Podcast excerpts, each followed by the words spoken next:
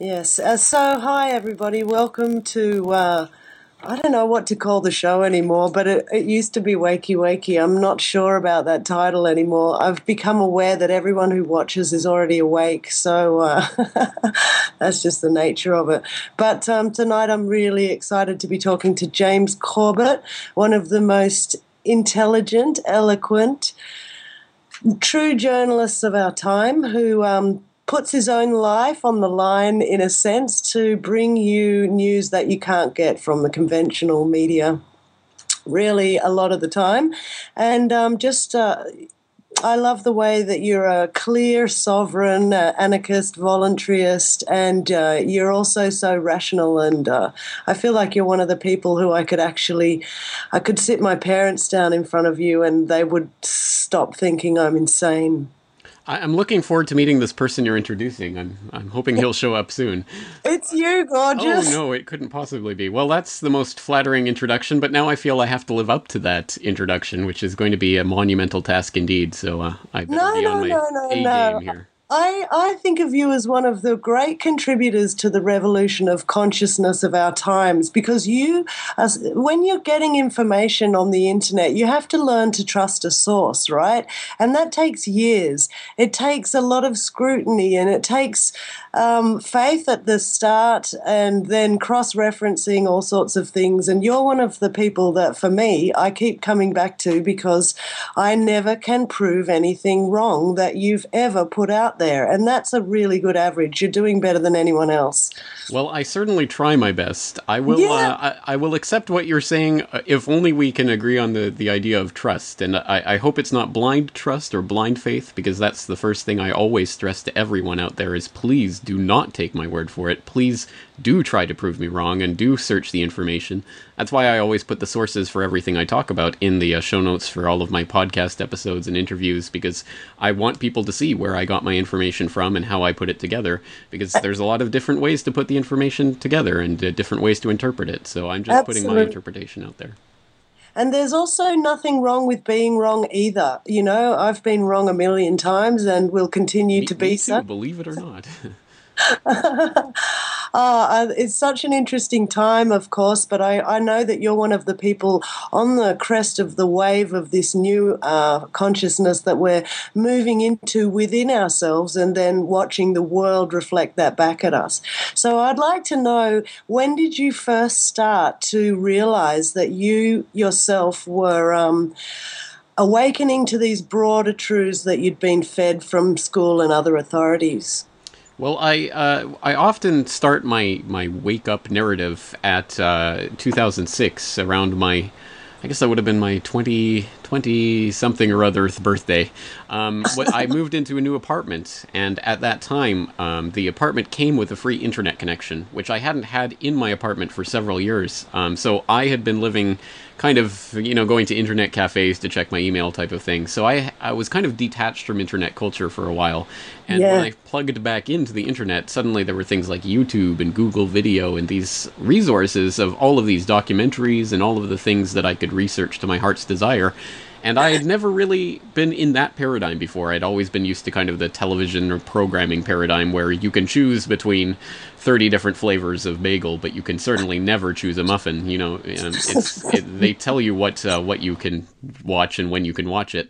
So suddenly I was exposed to all this information. I could really just go and, and, and research things I was interested in at any time I wanted. It was a it was a really a transformational process for me because of course I started to get into things that were political, but I always considered myself political in nature. And it wasn't long before I started encountering information that was completely completely different from what I'd heard before and and uh, things that I couldn't as you were saying, I couldn't prove it wrong when I actually went to prove it and uh, that started me down the rabbit hole in earnest. But I guess I could um, actually even locate it even earlier. Um, there's a, a couple of incidents that happened even before I really started the research that became the Corbett Report. One of them was when I was going home uh, from Japan here to Canada to attend my uh, best friend's wedding.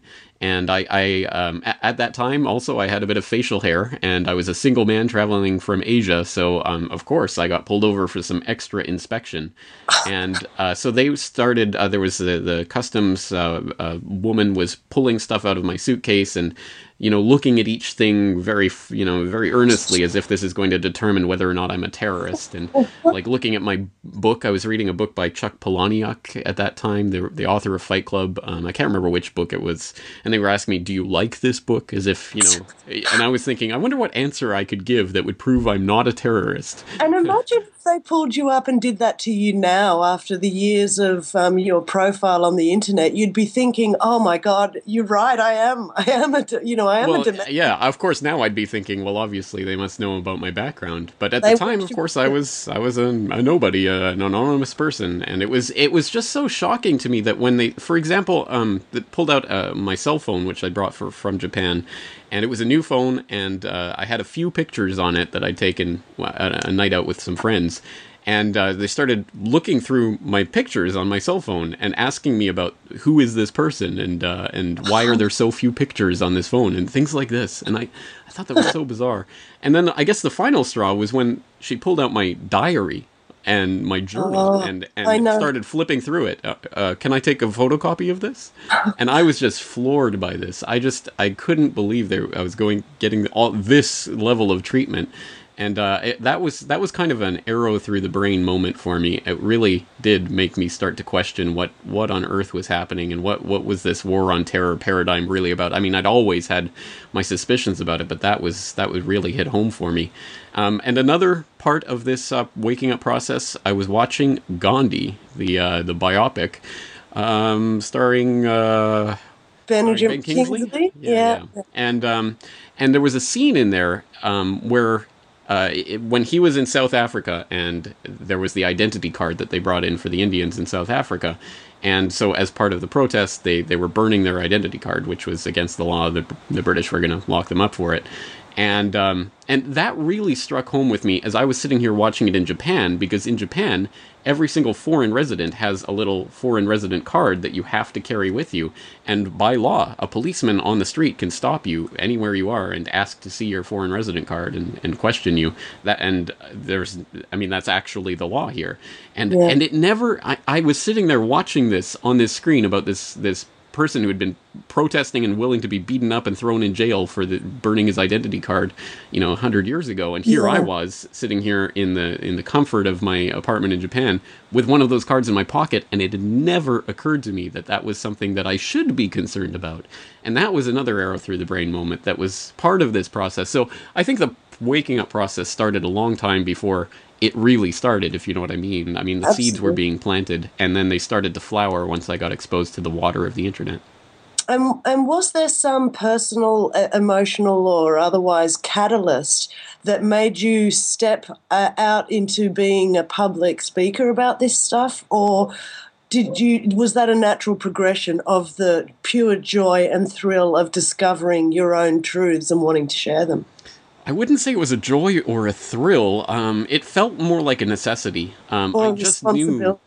I just knew from the time that I started encountering this information. I just knew I had to get it out to people. I mean, that was the that was the number one overriding thing that I felt, and I, I at first I was thinking, well, how can I do this? I was literally thinking, well, I, I like that that program, that podcast. I could download that. I could burn it onto a CD and hand it out to my friends here in Japan. I mean, that was the kind of thing I was thinking about at the time and uh, and then it was actually I mean uh, this is a, a, funny one for some people in the audience I'm sure but no I, I was listening to Alex Jones radio show at the time and one of the things that he said repeatedly in his broadcasts was you can get out there you can do this yourself start a website.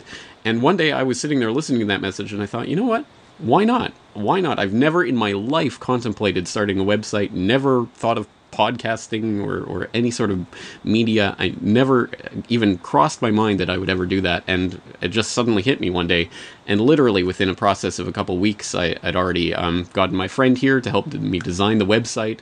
I already knew exactly what I wanted to do with it and what I, I was going to do a podcast and I was going to have extensive documentation and I even knew how I wanted it laid out. And I, it just came to me. And I, it's kind of strange because I'm not a particularly spontaneous person. I usually plan things out well in advance and I'm very meticulous and perfect, uh, kind of perfectionist. So I tend to, leave things to um, procrastinate because I want everything perfect before I start it. The website was the exact opposite. It came to me in a rush. I started it as soon as I could, and before I knew it, I was podcasting, and I just never looked back. So um, it was kind of an amazing process looking back at it, and I can't even yeah. really describe why I did it or how I did it. It just sort of happened to, to me and you and your website is really beautiful it's really calming and and it seems really um, it's just conventional and and it seems like CNNBC or whatever uh, sort of vibe, but at the same time, the information is always mind boggling and very original as well. You talk to some really interesting people and um, get often get the first uh, new. I get a lot of new information from you, so I'm really thankful that you did set it up and that you know this is a place where because we all get our uh, our information for, for different reasons as well. And for me, I'd like to say you're extremely serious and responsible, and your journalism is top notch, but you're hilarious as well, and that is a beautiful thing. And and now you literally have tens of millions of people who view and have viewed your stuff. And I mean, for anyone out there who doesn't know, um, we should attach 9/11 in a nutshell to this um, because that's probably your most popular video, and it and it shows everybody in five minutes how uh, 9/11, uh, the official story, is the conspiracy theory from hell. So, but you know. Uh, uh beyond that, which I consider such old news now, um, you know everything that you put out is always uh, mind blowing for me.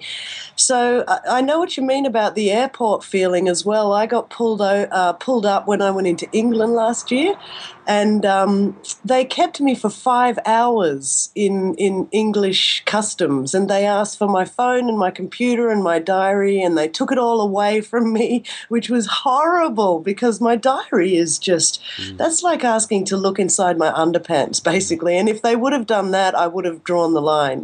yeah. As much as you know oh, I'm not going to say that. That just make me sound unprofessional. But um, and I had this little Nazi chick who was like, "We need to check your bags. Is that your bag on the carousel? We need to check your bags." And I was like, "Okay, fine." And I, I was running along behind her, and and I, I started to realize what was happening to me. And I said to her, "Look, I don't know what's going on here, but you seem angry at me. So if you already." Have found something in my bag, I want you to know that it's not mine. I would never carry anything across a border.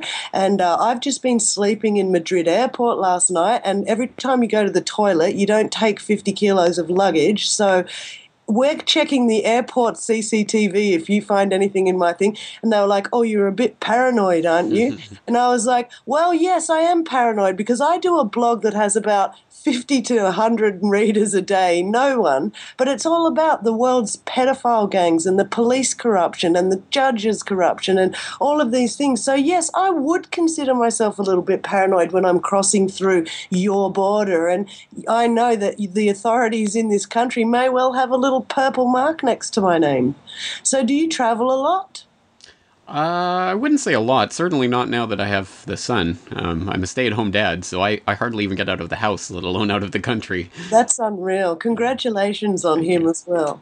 Yeah, that's a beautiful thing for you and your wife. So, did you have um, any people that you started to talk to and you know go crazy, uh, trying to sort of bounce this stuff off when you first started to f- come into really juicy information?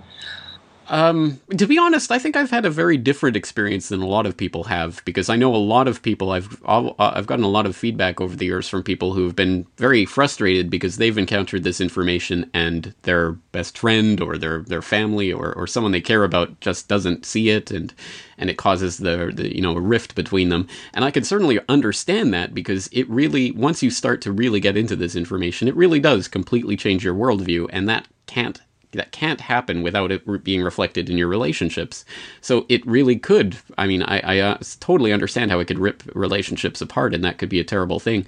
I've been quite blessed with that on, from that perspective. Um, when I first started encountering this and, and sharing it with people, I've had friends here in real life in Japan that I've uh, I've talked to that are completely sympathetic, and some people that were there before me, so uh, uh, no problem with that. And then with my family, um, my parents were completely receptive to this information when I first started uh, t- talking to them about it.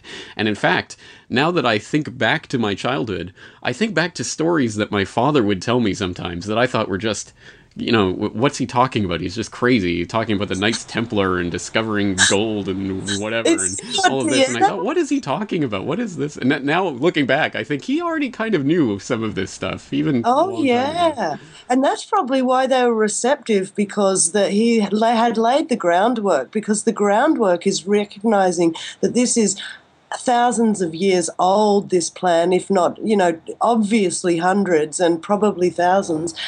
And uh, yeah, we're we're seeing a sort of an end game. We really are in this in these times. And so um, I think your dad's probably so proud of you. What you've taken and done with it I hope so. I think he take that is. ball and run with it. Yeah. Well, that's great. And so, did you ever lose any friends? Did uh, does any? Maybe it's because of the way you talk, and uh, maybe I'm just such a crazy arguer. You know, maybe uh, I find that I fight with a lot of people. Not fight, but I yeah I do. I scream sometimes.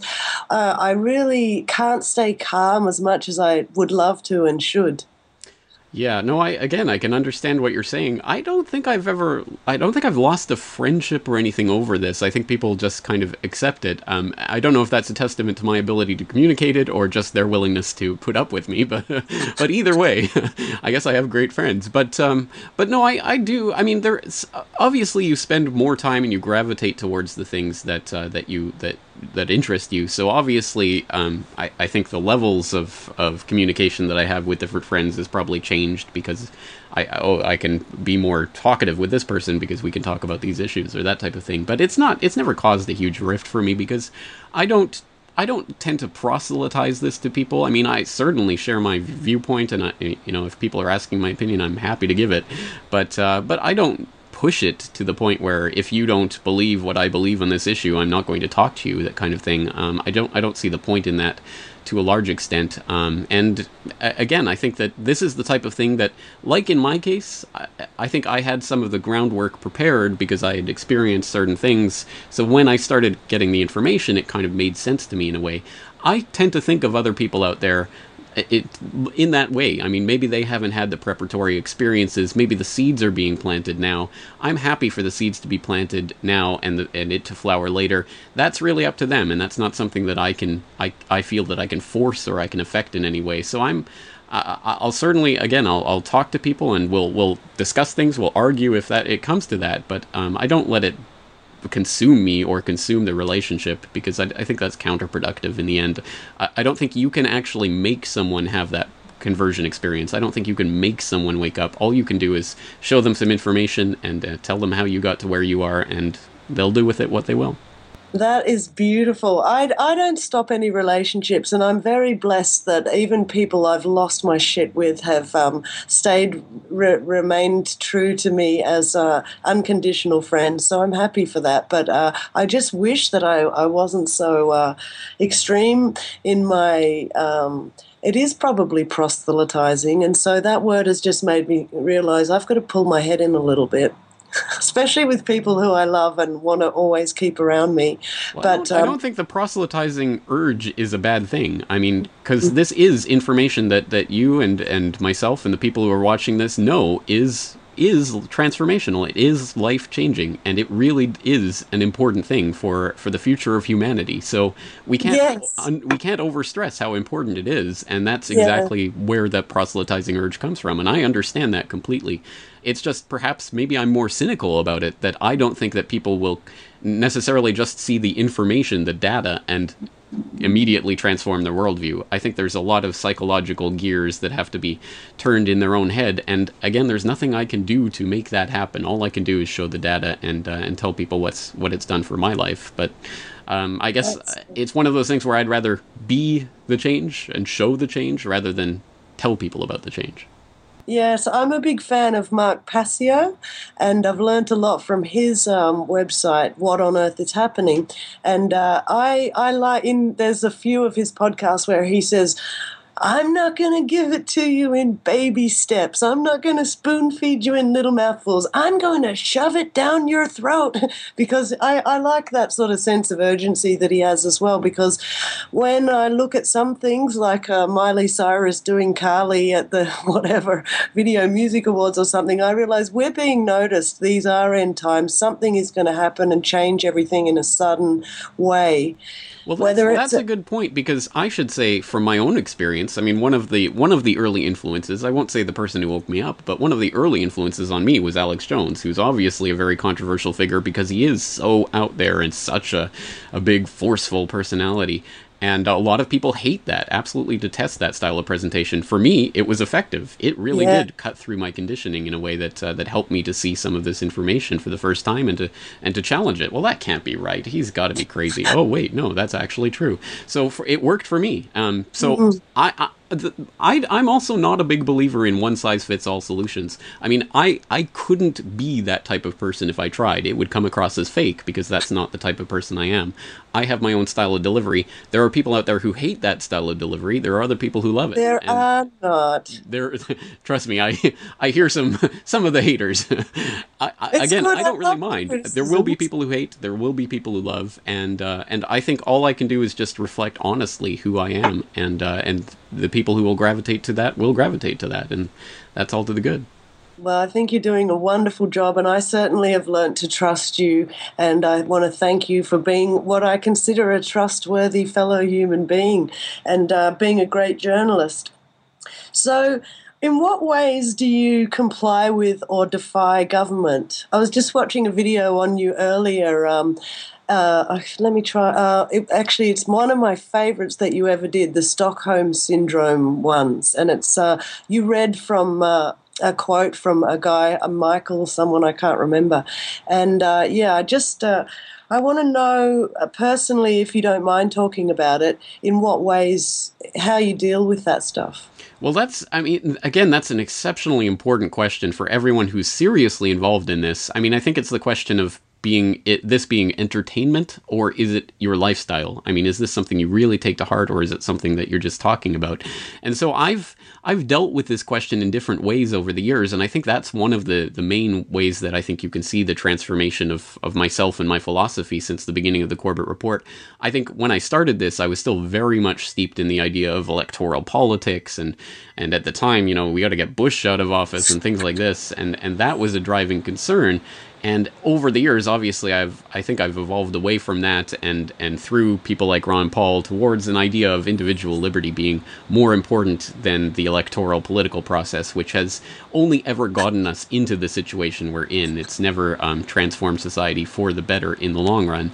So um, so I've given up on that idea that there's political maneuvering that can be done, and I, I've really come to the idea that that for my own sake uh, um, for, for uh, the sake of myself and my family, I am not interested in in uh, fighting the government. I'm not interested in in taking up arms or taking up a pitchfork and storming Tokyo and you know demanding my rights in that way. Um, I think that when you when you approach it in that way, you create the the the you create the battle. You cre- create the the the I don't know how to say it. The um, uh, the conflict. It's itself. an energy.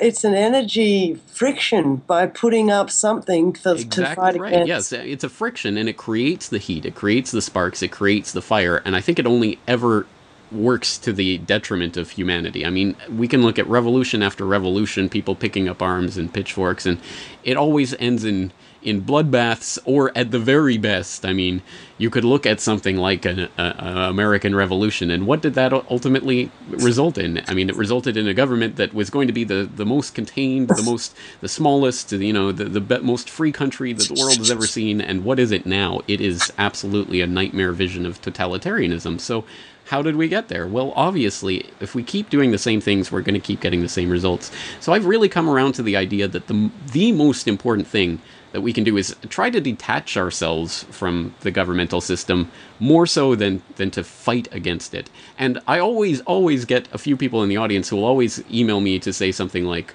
"Well, you know they're going to come after us at some point, you know, once we build up the you know alternative systems enough." And yes, of course, I think that the oligarchy that that exists and presumably always has, as uh, Aldous Huxley said in his famous uh, last speech. Um, I think they obviously will uh, come at come at this movement in different ways as it continues to progress. And we've already seen the beginnings of this, them trying to make collecting rainwater illegal and things like this, just craziness of that sort. But I, I, I really do believe that at, at a certain point, when there are enough people doing this, that's not going to work. Um, brute force cannot work as a, a way to repress humanity over long periods of time. Uh, it just always fails, and it always has throughout history. Uh, the thing I'm more concerned about is the, the idea that we can be con- conditioned into actually desiring our own enslavement. I think that's that's the really insidious part of all of this is that if we keep looking for leaders and we keep looking for political solutions and we keep turning to government, um, we are going to be led into this um, the, the, new world order, the matrix, whatever it is. In in fact, it's going to be more and more technological from here on in as we're starting to tinker with the human genome and all of this craziness that is truly transforming what it means to be human. So uh, it's an exceptionally important time, which is why I think the most important thing that I do on a day to day basis is what I do with my son. Yes. truly creating the next generation and shaping and, and hopefully demonstrating to them what this life is about and what it should be about is the most important thing that any of us can be doing because I'm under no delusion that this web of control that's been put in place over the course of centuries, if not millennia, as you said, is going to fall overnight. I, I, I would love to be able to say that it'll fall in my lifetime. I have no confidence that it will, but I really do think that this, if this is an intergenerational project, then it really does have to start somewhere, and, uh, and it has to start with each and every single one of us working on the next generation of human beings. And so, uh, so that's something I very much have in the forefront of my mind with when I look at my son, and uh, hopefully teaching him about how we can we don't have to rely on this system. How we as human beings can come together as individuals voluntarily interacting with each other to create something better than what we have. And uh, and if I didn't believe that I wouldn't be here talking to you and I'd probably be off in a corner somewhere sucking my thumb. So um so th- that's why I'm here doing this. And and I, I think that's the most productive thing that I can be doing. And I don't want to speak for anyone else. Everyone has their own methods but I, I really do advocate it for people out there to be thinking about how they can be detaching themselves from the system and being an example for the next generation. Yeah, I don't believe in hurting myself um, by my defiance of the government, but uh, like even. Uh, I, think I learned a long time ago when I was about twenty uh, something. You know, don't. Uh, I got trampled by a horse at a uranium protest, and you know, the, despite all of the people not wanting the uranium out of the ground, um, despite all the people who protest, they still do it. And I just got so disheartened and recognized that I was going to only damage myself by going and fighting in that front line or whatever. And so I, um, I've always been looking for other ways to get to the root of the problem. And then I guess in the last sort of eight, eight years or something, uh, because of major events like 9 11 has made me. Uh, research what's behind the dollar and what's behind the politics, what's behind media, what's behind uh, entertainment, and finding that it's all the same answer across all of these fields has been the most enlightening part because it does make you recognize that there is a very it is organized. That's what i often fight with my brother um, and he always just completely poo-poos the idea that it could be organized. He, he just cannot see i mean obviously he hasn't uh, done the same research and he's lived in, in a in a different way. So he hasn't come to that information in the way that I've come to it. But that is the hardest thing for me to sort of try and explain. And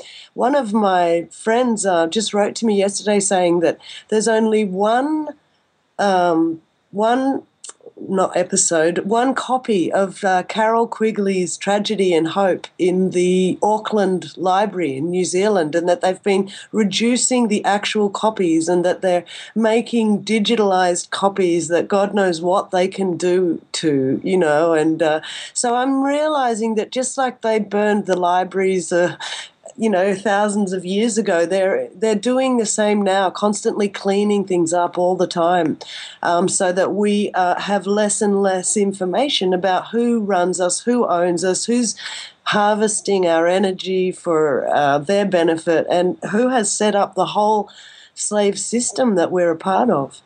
It's so true and uh, again for people who it's it's generally people who refuse to look at the information who who maintain that it couldn't possibly be organized because it's uh, it's an open conspiracy and that was the name of one of H.G. Wells's books actually so um, it, and it has been for for centuries and and we can look back at a at someone like an H.G. Wells who's of course thought of as a science fiction writer but was actually the person who drafted the first draft of the UN Declaration of Human Rights which gives you all these wonderful um, fuzzy lovey-dovey um, types of human rights and then at the end says, but if you're against the UN, we can take any of these away that we want. Uh, oh, I had no idea. It's an interesting little document. People should uh, should go back and review it, and then take a look towards the end of the document and see what it says about uh, about the United Nations having the ability to take people's rights away. Um, so he was the first draft writer, and obviously then they threw it around with a few other writers, or what? Yeah, I, I it's been a few years since I've looked at the uh, the uh, origin of it, uh, but he was definitely involved in the drafting of it um, at the early stages, and and it ended up becoming what it is now. Um, this I, document that we're supposed to revere, but don't read too carefully. Um, it was or, part of my. Sorry. Well, Go. I was just going to say, or we could look at Carroll Quigley, obviously, great example, Georgetown professor, name checked by Bill Clinton, very prestigious, wrote uh, Tragedy and Hope, Anglo American Establishment, all of these great works with access to the archives of the Council on Foreign Relations, these, these groups that are often talked about by these crazy conspiracy theorists. He had access to their archives and said, hey, guess what? Yeah, it's a big conspiracy, and uh, I, I agree with it. I think it's a great thing. The only thing I disagree with is they want to keep it quiet for some reason. And yeah. then uh, and then towards the end of his career, he uh, he found out uh, uh after the fact that they had destroyed the first uh, the first printing uh, template for the book, despite the fact that was in the contract that they shouldn't do that. Um, it was destroyed, and so um, he he was surprised at that. I wonder what's going on. Um, apparently, he didn't really understand the subject that he was writing about too well. Um, you could look at you could look at someone like uh, Charles uh, Galton Darwin writing a book called The Next Million Years, and I really uh, suggest people take a look at that. It's an interesting little book. He basically says evolution will change humanity in a million years, but hey, you know what? We've got technology now. We can do it in the course of centuries. And uh, and he was started saying, well, what would we want to change humanity to be like? Well, we'd want to make the men a little bit less manly because we want them to not be a threat to the the uh, power structure, and we want uh, we want fertility to decrease. We want um, uh, he has this list of things, and uh, lo and behold, um, they're playing around with these chemicals back in the 1930s and bisphenol A, and they think, oh, this is an estrogen mimicking compound. We should use it as an estrogen therapy. They try it out as that for a little while, and then a couple decades decades later, they start using it as one of the ingredients to make up a certain type of plastic that ends up getting put in everything from baby bottles to to the um, uh, resin that they use to print uh, on on uh, the ink that they use to print on uh, sheet re- receipts and, uh, yes. and, the lining of food cans. I wonder how that estrogen mimicker just managed to get in there. And, uh, and now, then they fluoridate see... the state water and tell you you have to drink two liters of water a day. So then you have to buy it in bisphenol A bottles. Oh, of course. I mean, before you know obviously. it, you're growing and, boobs and, and, and. Have, literally, we have um, uh, fish that are becoming hermaphroditic and things from all of the chemicals in the waters. I, I, it sounds crazy. It sounds insane until you actually pull up the, the actual stories about what's all of these various pieces of the puzzle. And I guess you can look at all of these pieces of this puzzle. I mean, the thousands of more data points than I can possibly say in, a, in one conversation. And you could say, yep, all a coincidence. Um, to me, the coincidence theorists are the crazy ones, but uh, yeah. maybe that's just my perspective. Yes, no, I, I used to have the uh, Universal Declaration of Human Rights up in my bathroom. I don't know why. Just I thought it was a lovely document, you know. And I as I used to, never mind. it should have been, but over the years. I, I used to sit there on the toilet and look at it, and I over the years I just realized none of this is being upheld. The UN are the greatest uh, defilers of this document on the planet, probably, uh, in really subtle and hidden ways, or, or ways that aren't hidden but aren't reported on by their loyal dog media. So, yeah, it's been really interesting for me to now. I really can look at the Universal Declaration of Human Rights as toilet paper since you give me uh, that little Article 29.3 These rights and freedoms may in no case be exercised contrary to the purposes and principles of the United Nations. oh, that makes so much sense now. I have to pass that on to my friends who work at the United Nations. Oh my God. It's a little like... Easter egg that uh, they put at the very end that they hope no one will read, I guess. You're sort of tired by that stage, yeah. maybe. yeah. Oh, sounds good. Sounds wonderful. I like these rights. Oh, freedom. Oh. Yeah. So, who were your great teachers? Uh, do you want to, you know, who who made you start thinking outside consensus reality, and who have continued over the years to be, you know, your best sources? If you want to share them. Well, again, again, I think um, my parents were obviously hugely influential in shaping who I became, as um, I'm sure a lot of well, pretty much everyone's parents um, are very. My dad never lectured me on the Knights Templar. yeah, well, yeah. Uh, again, uh, some of the things that my father talked about when I was young, I didn't understand until I was much older. But, but yeah, it was all part of the background. And my mother, just one of the most caring, wonderful human beings um, that I've ever had the pleasure of knowing. And it was uh, a blessing to have her as my mother. She passed away a few years ago, oh, um, just before the 311 earthquake and tsunami here. So, uh, very, very very terrible time for me uh, a couple of a few years ago now.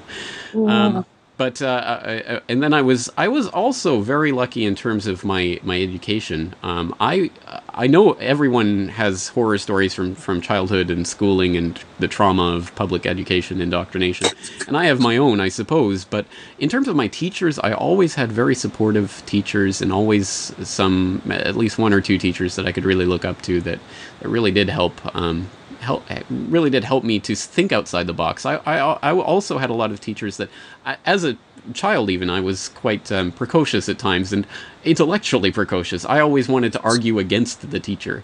And uh, I know some teachers are definitely not into that and don't want to hear that. I always had teachers that were quite supportive of that and encouraged me. So that was yeah. great. Um, I had some good teachers the same who really loved it when I challenged them, but then I did have a couple who were just. Uh, really, really put out by stating the obvious. Yeah. Yeah. No, I know. I, it happens sometimes. Um, and and from progressing from there, I mean, I think um, I can't even think before I started encountering this information in terms of politically. Um, I read I read Chomsky and things like this, but I certainly don't look up to Chomsky at this point.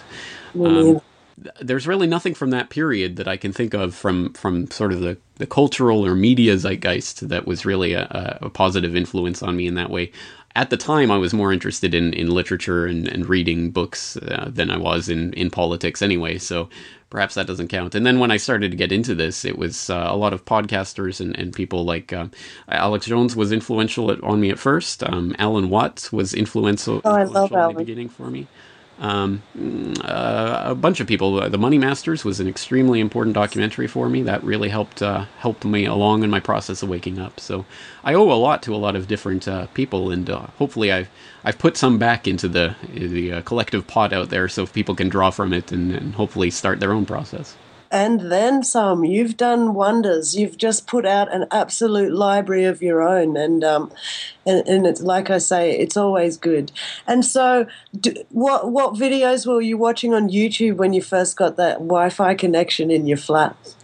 Uh, ones that I can remember. Um, I definitely remember watching um, well, I, I, started out watching things like The Daily Show or whatever, which were kind of, you know, where I was coming from politically at the time, and and just seemed in tune with what I was uh, thinking about and uh, and the way that I thought. But I always saw, saw these related videos to these 9/11 vi- truth videos, and and I, so I'd click on one occasionally, and some of them were just silly, just pods floating in the sky kind of thing. Um, but some of them Yeah. were quite interesting and um, and infuriating, and I wanted to prove them wrong. And then th th those ones kind of draw drew me in, and I, I couldn't um, actually disprove what they were saying, and that drew me in even further. So um, some of the ones that I remember, I mean, certainly I saw Loose Change at a certain point. I saw um, there was one called 9/11 Mysteries, which was an interesting one back in the day um, which was supposed to be, from what I understand, the first part of a series of documentaries. But I think they only ever made the first one, or I only ever saw the first one. Uh, the Money Masters was another one. Um, the Century of the Self by Adam Curtis. Um, was, I haven't seen that. you really should. Um, and I've done a podcast warning about Adam Curtis because I think he implants some very, very mainstream ideas in these documentaries um, that that really go against the the alternative narrative. But having said that, they are very important documentaries because there's always little bits and pieces and information in there that are interesting. And the Century of the Self, especially the first episode of that, I think it's a three-part series. The first one is exceptionally interesting and talks about Edward Bernays, the American nephew of uh, Sigmund, Sigmund Freud, and how he adapted all of Freud's uh, insights into the psyche into marketing and making people do things that they wouldn't otherwise do. Um, just a fascinating. I think of him really every time I have a freedom torch. yeah, exactly. Freedom Torch, um, bacon and eggs, uh, fluoride. We can thank Mr. Bernays for a lot of things. in our society. Feminism, getting out of the house and working for the women. Yeah, it's all Yeah. part and parcel of that uh, wonderful freedom.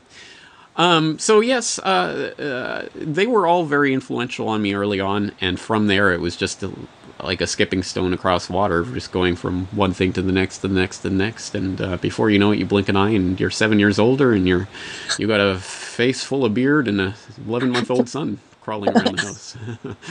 Oh well, it's it's a beautiful thing the way life works. And did you find that the information came to you in a synchronistic fashion, not just you searching, but also the influences that came into you? Did they did they appear strangely to correlate with each other at times? Absolutely, yeah. No, that's one of the that is one of the strange things that happens when you're producing content on a regular basis. Um, doing a weekly podcast, I always have to be thinking about, oh, well, well, what will I do next week? And I'll, sometimes I'll just set a, a topic, and then during the course between between setting the topic and then actually doing the podcast, during that course of that week, there uh, there's so many times when I, I've found uh, certain news stories have happened or certain things have happened, but in that week that, that are specifically about the thing I'd already planned to do.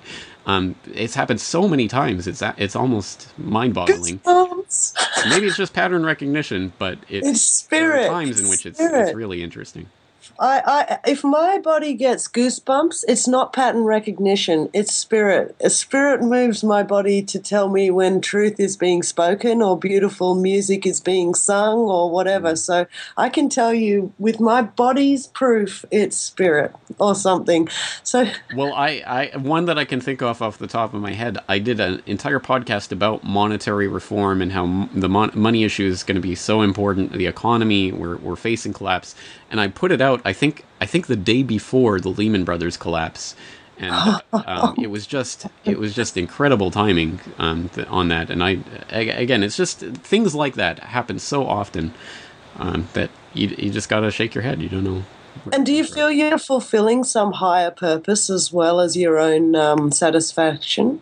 Yes, I don't. I don't know what kind of higher purpose there is. I don't claim to have any special access to that, but uh, but I'm certainly not adverse to the idea that there is that there is something more to this universe. And uh, I'm, I'm certainly not a materialist. Uh, I think that there is something something else out there, and I don't know what kind of conduit people are for that. I don't know how that process works, but but I'm just trying I- to be. Uh, Yeah. receptive to, to what's coming to me and and pro- and projecting it in the best way that I can. For me, the word conduit says everything because it wasn't until I was probably in my late teens that I recognized that the possibility that the human body is a receiver, the brain is a receiver, and that our thoughts maybe do not are not just generated from these meat sacks of brain in our skulls you know that possibly that we can communicate or, or some some the, the great organizing force of the universe may well work through us even though we think we're gener- self-generating everything that happens inside us. Right. Well, I, I think so, I've always been receptive to that idea, especially because, of course, I do come at this from the logical, rational background that I have with my education in literature, and and one of the, the concepts that, that we, we study at the you know in the post secondary level in, when we're studying literature is the idea that you know thoughts uh, it's it's ultimate hubris to think that our thoughts are our own that we have we have come up with this thought that this is something new and original with us and we we did it of course not there is a cultural context in which everything is thought and uh, and it's the ultimate hubris to think that I am responsible for, for what I've done in a, a concrete sense. I mean, of course, I do agree that people do have the right to what they produce, but um, but I don't I don't see it as being uh, something that's just that that comes from within myself. It's something that I am steeped in a situation that that is feeding into me in all sorts of different ways, consciously and subconsciously, all the time. And it comes out and gets regurgitated in, in a different way, in a different format.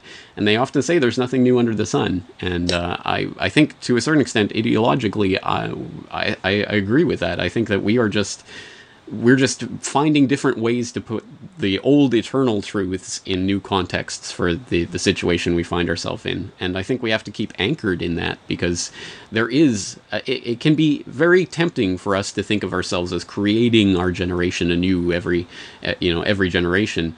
Um, but again, I think it's ultimate hubris, and I think we have to understand that a lot of the issues that we're facing are the same issues that humanity has been facing since the dawn of civilization, and we're just facing it at a different technological stage. But uh, but it doesn't mean that the issue itself is any different, or that our reaction to it should be any different. I mean, I I've had forefathers and foremothers who have fought and died and sweated and, and broken their backs uh, trying to, to make this world a better place. And it would be be pretty sad if I was the one, the weak link in the chain that let everyone down by, by just giving in to the tyranny. Yes, yes. For me, um, I, I like to think that the this is why I don't like to work with scripts, and I like to be spontaneous in a fresh moment because I recognize that letting the universe or whatever name you give it flow through you um, off the cuff is the greatest respect that you can give to that universe rather than sort of thinking your mind itself, even though you can tidy things up, you can perfect them. I really love to give that credit to the to the spontaneity of the moment and whatever it is that I'm a part of.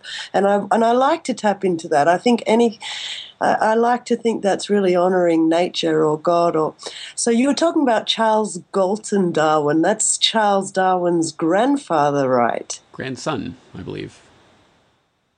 I thought he was the grandfather of Charles Darwin, the no, evolution. Um, Erasmus Darwin was Charles's father, right?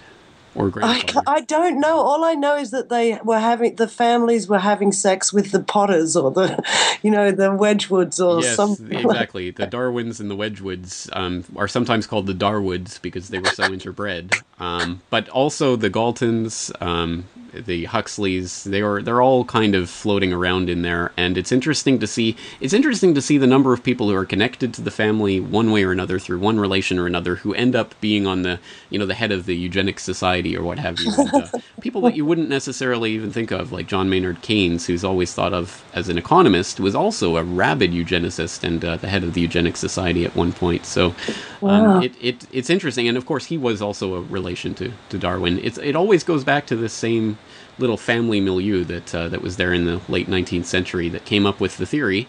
And lo and behold, they became the, the families that, that interbred and became the heads of the eugenic societies that have guided this philosophy along through the last century and I see it everywhere when I'm walking in the street and there's chemtrails and and, and when I, I walked past a sign today on a wall it said caution rainwater do not drink above a tap on the side of a building yeah. It was so funny. I just yeah. thought, what what utopian dystopian nightmare am I in? And it's it's more and more all well, the time. Certain places you could get arrested for drinking that rainwater. Oh, really? Well, Especially somewhere in the United States, they tried to make it a, a, illegal to collect rainwater. Yes, I I heard I hear these things, and I you know without being there, it's hard to verify. But um, oh god, it's just getting crazier and crazier. I thought Charles Galton was Charles Darwin, our our um, evolutionist friend's uh, grandfather. But you may be right. He maybe is the grandson. We'll No, both have he's a he's a combination Galton Darwin. Francis Galton was the uh, the founder of or the person who coined the term eugenics. He was Darwin's cousin, and uh, and at some point, I guess his uh, daughter married Darwin's son or something like that. At any rate, it's one of those intermarriage things.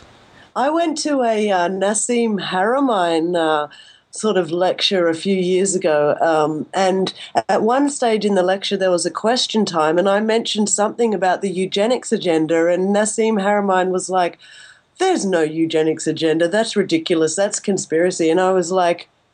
I could not listen to another thing that the guy said ever since that day. And I loved him up until that point. I'd learned a lot from him. But hearing him say that in a room full of people just did, I couldn't I couldn't reconcile that there would be any reason for, for him saying that other than to steer us in the wrong direction, and that he could only be working for those people if he's trying to tell a room full of people that that's not real because it is. Free, I mean, freedom of information requests have proven that it was that it's been um, a very big agenda being played out for at least sixty years, publicly and um, openly. So, yeah, it's Again, funny it's how another one of those open conspiracies. All you have to do is to track the eugenics society in, in America and in Britain, and then as it morphed into the Population Council and literally shared an office with the Population Council for a little while, set up a course by. Rockefeller. I mean, Yes. it's, it all leads back to the same That's- people in the same offices, working in the same things. They just changed the name, and and literally the Eugenics Quarterly um, became something like biodemography journal or something like that. I mean, they just changed the name, and uh, Yeah. you're expected to believe that yep, eugenics is gone. Yeah, we don't do that anymore. No, we don't. And then you get people like uh, the co-founder of DNA, this the struct the heli- double helix structure of DNA. Um, I can't remember. I think it was Watson or, or uh, one of those. I have no idea. Crick? No, Watson. Uh, anyway, famous uh, scientist ca- came out uh, a, a few years ago, and there was a big controversy because he said that, um, well, you know, I mean, uh, Africans can't can't attain our level of, of education or something along those lines, and everyone was quite shocked that this this you know this scientific hero would say something like this, and uh, and basically, if you trace it back, I mean, he worked at the Cold Springs Harbor Laboratory, which was the birthplace of the American eugenics movement. So it all goes back to the same places. It's all out there in the open. You can research the backgrounds of these people and where they're coming from and what they're working on and what organizations they belong to. It, it is, I mean, it's not a theory. It, it's Yeah. there. You can actually go and research these things. But um, so people who deny it are either stupid or they're lying. They're lying to themselves to preserve their mind in a state which means that they can continue taking money for doing what they're doing. But that's just my opinion. so when I think about um, Darwin, I remember Alan Watts taught me about Darwin, just saying that he he started this whole concept um, of us thinking that it's a dog eat dog world and that we are all. Uh, you know, um, it's survival of the fittest. So, therefore, if there are people more stronger than you, or more richer, or more powerful, it's only because you're just a little bit less than them on the evolutionary scale, and you know, don't get out, don't step out of your place because um, you've got your place and we have ours. You know, and so that infuriated me so much. I was already pissed off at Darwin because that was the religion I was raised in, and. Uh, uh, you know, thank God I didn't have Catholicism, but Darwinism is just as offensive to me now because I can recognize the way it's been used to steer the population into this sort of self flagellatory state that we're in, whereby we accept being ruled over we ex- with violence and that we accept. Um, our, our livelihood decisions being made by people who are ultimately always taking more and more of our freedoms away. So that's been a, a nice Right, and and and the standard line for the uh, for people is to say, well, Darwin didn't didn't believe that. Darwin wasn't arguing that. It was it was his cousin Galton who came up with that, the social Darwinism and all that. That was all him. But if you actually go and read Darwin, no, it was in there. Um, the um, uh, what's the uh, the famous work? Um, not Descent of Man, the other one. Origin of uh, Species. Yes. Um, and the subtitle, what is the subtitle? Something like for the, the preservation of, of ra- uh, races. It's just, it's just in the next room. I can go and get it because I think Dad's left it out sort of subtly. I'm, sure i could look it up in about three seconds here on the internet. But at any yeah, rate, um, it, it's, it's even embedded in the title. And he goes on to talk about the Irish as being, you know, an inferior race of human beings and things like this. So it's embedded in his own work as well, to a lesser extent. But, uh, but it's interesting then to see him being sort of the the experiment. I mean, that's what the Darwin Wedgwood and all of that interbreeding was all about. It's if you truly believe in the in the social Darwinistic principles and in the eugenics principles, then you do it in your own life and you start interbreeding only with the finest. And of course, only the finest are us, Darwins and Wedgwoods and Huxleys. So they yeah. started doing this, you know, thinking they're going to produce the Superman. And of course, Darwin had, uh, married his first cousin, who I think was also the product of a first cousin marriage going back and back and back. And uh, and of course, they ended up having numerous children dying in childhood, sickly, frail creatures um, as a result of all this inbreeding. Surprise, surprise. So, I mean, again, they disproved it themselves in their own life, but and yet continued to propound it for, for generations hence. Yeah, and, and continue to sort of propel themselves into greater and greater wealth and power because of our um, ignorance, really. So, I'd like to ask you. Uh, we've got to wrap up in a minute because I'm trying to keep them around an hour. But I'd like to ask you. Um, how you feel about the concept of life after death because um, that's a I, for me that's really when I started to um, when I started to recognize myself as a spiritual being and not just a physical being then I, I could let go of a lot of my fears about my physical existence. And uh, and that's when I started to uh, when I found really great big injustices and I knew that I was um, possibly making myself a target by talking about them. Uh, that's when I really, when I had a full understanding and subjective proving to myself that um, I'm not my body. Then uh, that was how I, um, I, I, I started to work like this. So I want to ask you naturally if you how you feel about that concept. Well, I I would say this. I certainly don't fear death. Um, it's not something that I I think I again, I don't have the spiritual answers, and I don't ask people to turn to me for them. But I, it's not something that I fear. I don't, and I, again, I'm not a, a, materialist. I'm not a naturalist. I think that there is something more to this universe than what we can quantify or reduce or measure or put in a weight scale. And um, and I just uh, the the bioreductionist uh, explanations for consciousness are not convincing to me.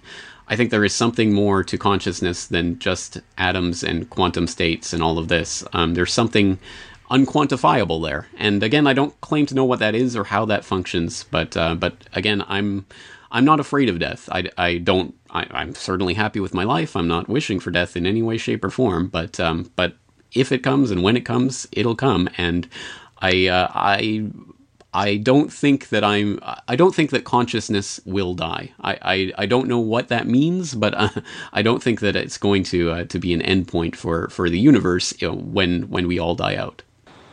That's a that's a really nice answer, and uh, I think for me it's nice to hear. Um, you know, it's nice to look at somebody so rational as you, uh, who is also naturally attuned to, you know, as knowledge but not knowing how or why you know it, but just knowing that you think you know it, and that's um, that's a beautiful thing. For me, it's a peaceful feeling. I feel that we can't ever die um, at the wrong time. I, I, I somehow believe that uh, this stuff is possibly fated isn't even the right word, but um, that there is a that nothing can be wrong in in this great organizational chaos that we're in, you know. And for me, it's the I just call it love. I just call everything love because that's a great word that encompasses the possibility for how everything could happen. All the darkness and the child fucking and the you know the oppression of all of us and the pain and the torture and the shooting all the people in the head with the CIA hidden you know it, it all is okay ultimately to me because I recognize that we possibly are the thing that recycles and recycles and recycles. And also that might be one of the reasons why the great tragedies that occur on this planet ultimately are okay because they're not. uh, It's just a dream, and it's just a changing of the facets of that dream. Does that make any sense? Um, I, I think so. I think I understand what you're saying, but let me put it this way from my own perspective.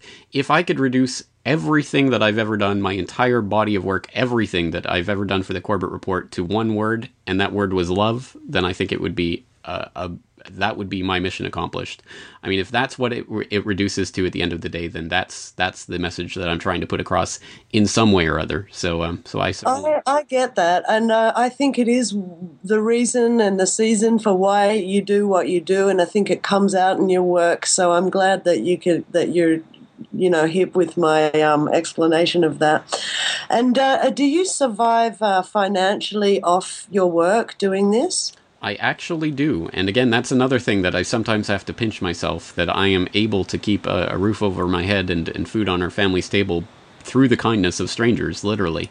Um, and that's something that uh, that I know a lot of people on this planet are not able to do. So I'm in an exceptionally lucky position, exceptionally um, wonderful position to be in for to do this work that I'm doing, which is why I take it I take the work very seriously. I don't take myself too seriously, I hope, but I do take this work seriously because I do think it's an important message. So I really do. I, I truly am grateful for the people out there that subscribe or buy my DVDs. It truly does make this this website possible and the work that I'm doing possible.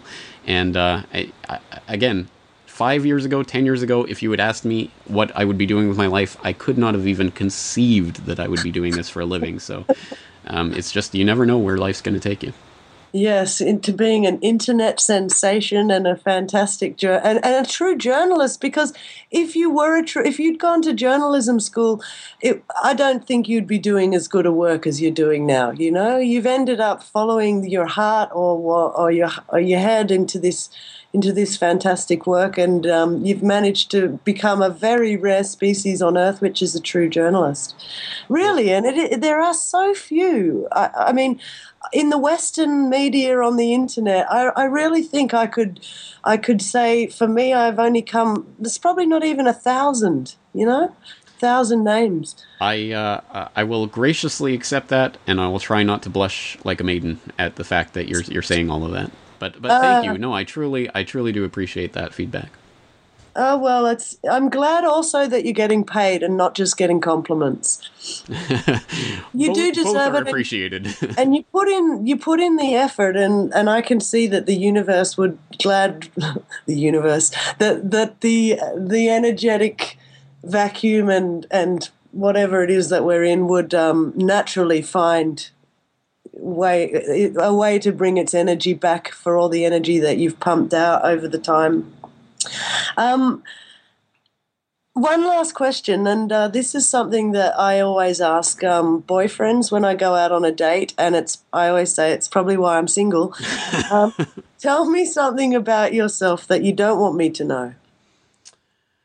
No, don't- Um, I always want to stop people because I'm like, that is such a rude question. is a rude question, but Putting I'll, them on I'll give it a go. I'll give it a go. Um, no, don't. You'll ruin it. no, no, no, no, no. I think I think we can do something here. So uh, something I don't want you to know. Um, uh, I um, I don't know if I'm currently wearing them. I'll have to think about that. But I have I have Chris special Christmas underwear that I wear throughout the year because I like them so much. They've got little snowmen on them. So very See, cute. that is why I love and trust you because you're honest. You're so painfully honest. That is, you know, that may well come back to haunt me, that image, but uh, that's that's why you don't want to know that. That's the Next primary time- reason you don't want to know that. ne- next, thank God you're already married because I would have rejected you. No, I would not have. I'd put up with anything to be um, to be your friend because I think you're a really great person. So, James, thank you so much for giving me an hour of your time just to chew the fat. And um, thank you for giving me the incredible intelligence in your brain off the cuff like you have. And um, I just hope that you have a long and prosperous and wonderful life and um, family time, and you know, just that everything goes great for you. And I hope, and we stay in touch. I hope, and um, talk more over over the future. Absolutely. Well, thank you so much for the conversation. It's definitely a different conversation than I'm used to, but I appreciate that. It's very, very nice to have this conversation. So thank you for having me. Uh, my pleasure. All right, James. Have a have a lovely evening, and uh, we'll speak again sometime. All right, you too. Take care. Thank you. Goodbye.